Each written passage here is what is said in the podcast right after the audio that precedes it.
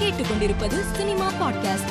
வம்சி பைடிப்பள்ளி இயக்கத்தில் விஜய் நடிப்பில் உருவாகி வரும் தளபதி அறுபத்தி ஆறு படத்தின் முதல் கட்ட படப்பிடிப்பு நிறைவடைந்துள்ளதாக படக்குழு ஒரு புகைப்படத்தை வெளியிட்டுள்ளது. நீண்ட இடைவெளிக்கு பிறகு தியாகராஜன் இயக்கத்தில் பிரசாந்த் கதாநாயகனாக நடிக்கும் அந்தகன் படத்தின் பாடல் வெளியாகி வைரலாகி வருகிறது. அருண் மாதேஸ்வரன் இயக்கத்தில் தனுஷ் நடிக்கவிருக்கும் அடுத்த படத்தில் டாக்டர் எதற்கும் துணிந்தவன் டான் படங்களில் நடித்த பிரியங்கா மோகன் நடிக்க உள்ளதாக கூறப்படுகிறது. தமிழ்நாடு பாஜக தலைவரும் முன்னாள் ஐபிஎஸ் அதிகாரியுமான அண்ணாமலை சினிமாவில் புதிய அவதாரம் எடுத்துள்ளார்.